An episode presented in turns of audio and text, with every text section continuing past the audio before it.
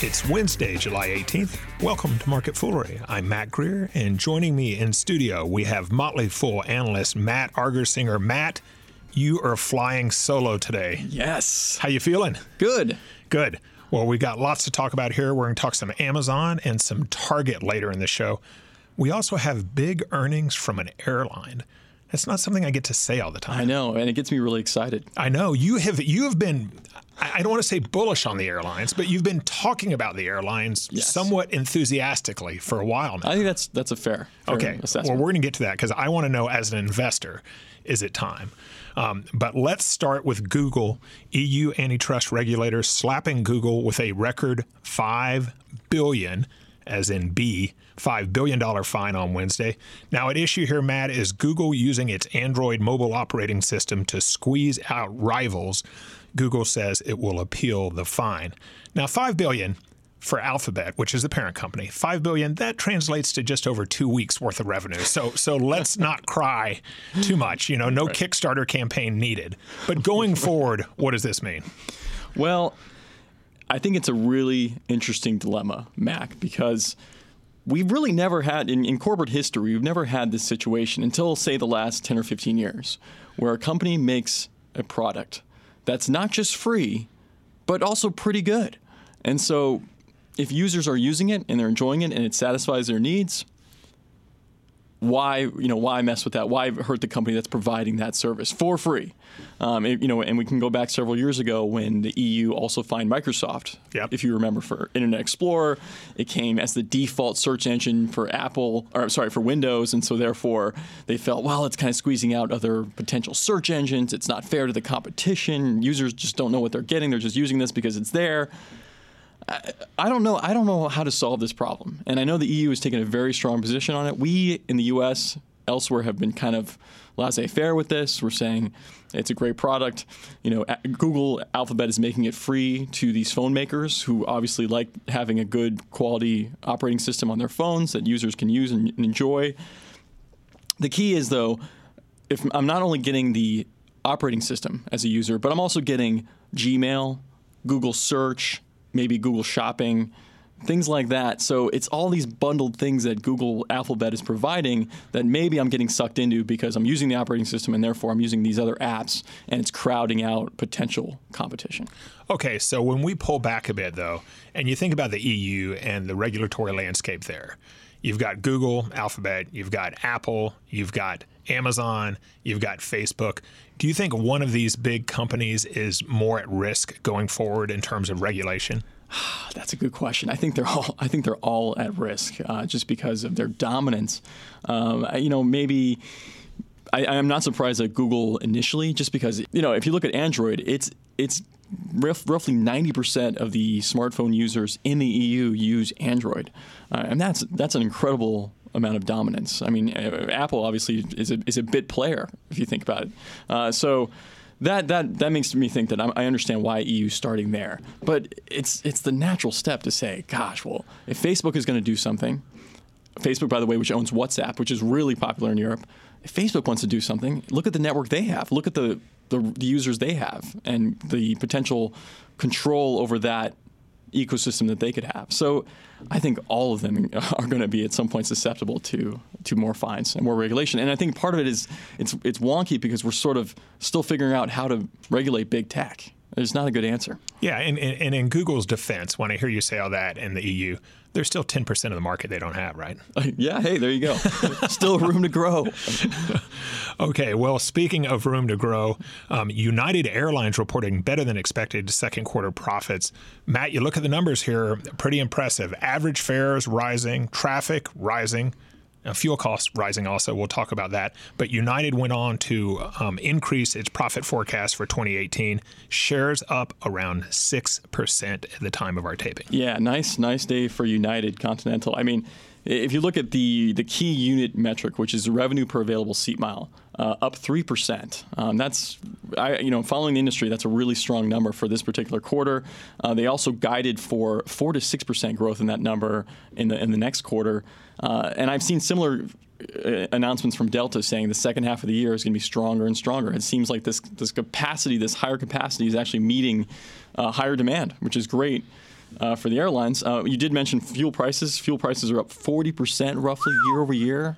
So that is why I think a lot of, you know, Delta came out last week and, and kind of slashed their earnings estimate for the year because of the higher fuel prices. I think a lot of investors thought United would be saying the same thing uh, today, but they're not. I mean, they, fuel prices are a factor, but they've been able to uh, surpass a lot of that by controlling costs in other parts of the business. And as we were talking about before the show, kind of all the other rev- ways that airlines can pull revenue these days. Yeah. Uh, some of it feels like nickel and diming to us uh, oh. travelers. But tell you what, I mean, they've become ingrained in a way. I mean, we, are so used to now paying for luggage. Yep. We're so used to paying more for just slight upgrades in seats. I mean, we're talking like two inches of additional leg room. We're going to shell out, you know, 90 bucks or something like that. So all these things that the, the airlines didn't have before has that has increased their pricing power. Um, so it's it is an industry that I think has certainly changed for the better. So let's talk about the stocks. When we look at the five year chart, okay, first of all, we have the S and P over the last five years up around 84 percent.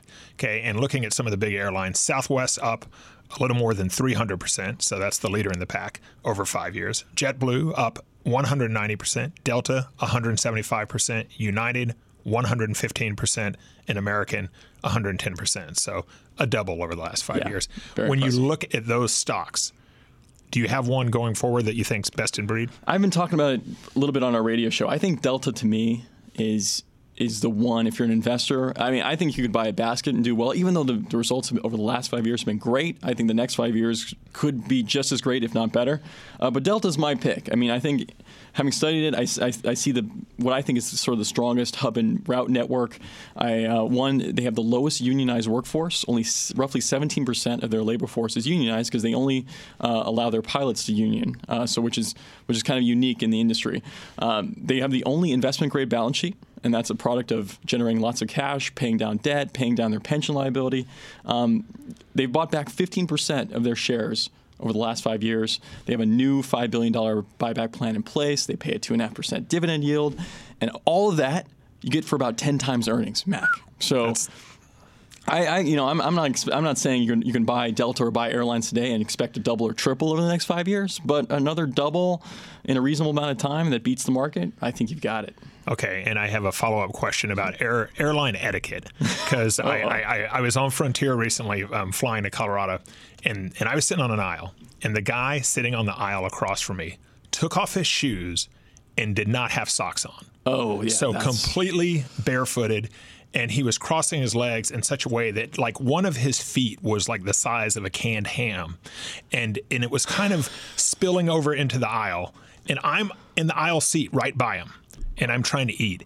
Can we agree that bare feet on airplanes is a no-no. Yeah, I can I can totally agree, and it's so funny you mentioned this story because I had a, I, I spoke with Randy Kuhn last night at our colleague. Event, one of our colleagues here at the Fool, and he said he was on a 17-hour flight from the U.S. to Hong Kong recently, and a woman sat next to him, right next to him, took off her shoes, bare feet again, but she was she was kind of a I guess a short petite woman. Right, smaller she, feet. Smaller feet. She put her feet. She took the tray out table out, put her feet on top of the tray table. Oh, you can't do no, that. No, you just you can't. can't. Even like I think I think even at home that's a questionable yeah, move. I mean, but I mean, you got it. You got it. Now, I will say this: I have taken my shoes off, but I've had socks on.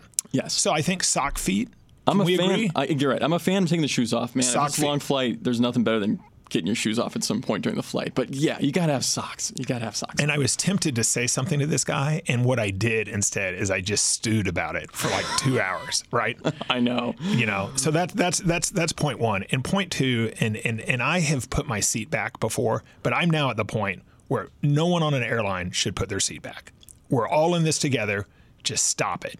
I think, in fact, I would go so far as to say for new planes, just just disable that. Don't, Don't even, even make it, it because one person does it and then the other person has to do it. And if someone does it in front of you, then I feel like I'm at the dentist when they put it way back, and I'm like, what is going on? Yeah. So so just kill it. Yeah, We're exactly. all in Especially, it together. you know when it's so unexpected. You're on yeah. your laptop or you're eating, and all of a sudden this the person just it's jams terrible. their seat back, and and we're both we're both like fairly tall. Yeah. So, I mean, I can say that I'm not saying it's incredibly comfortable, but we're all in it together. And if you don't like doing that, take a bus, take a train, take the Wells Fargo wagon. I don't care what you take. take a boat across the Atlantic if you need to. That's it. But keep your socks on and don't put your seat back. There you go. Okay, I feel better. Okay, let's move on to our final story. Amazon Prime Day officially a wrap. Amazon said it was the biggest shopping event in the company's history. Um, the event lasted 36 hours. Amazon said that members bought more than 100 million products. Matt, for investors, what does it all mean? Well, if you're an Amazon shareholder, it's all good, right? I mean, it's been all good for a while, um, including this year. Uh, but yeah, when, when I hear they weren't, they didn't provide a lot of specifics in the release. But when I, when I hear biggest day ever, obviously that means it exceeded last year's Prime Day and it probably exceeded Cyber Monday uh, last fall. So obviously a big day.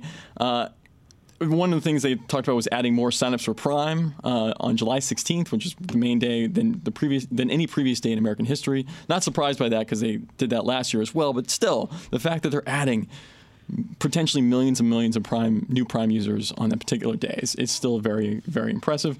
A couple other nuggets. Uh, you know, this was the first uh, Prime Day where they owned Whole Foods.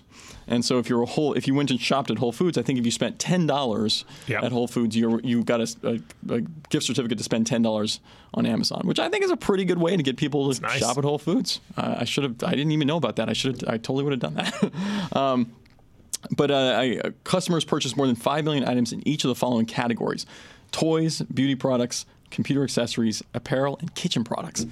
I just mentioned those those categories because it's such a broad range if you think about it. I mean, there's not one particular area that you know everyone's going after. I mean, it's just amazing the the broad inventory that Amazon has and that people buy. Uh, it just really touches every aspect of everyone's life.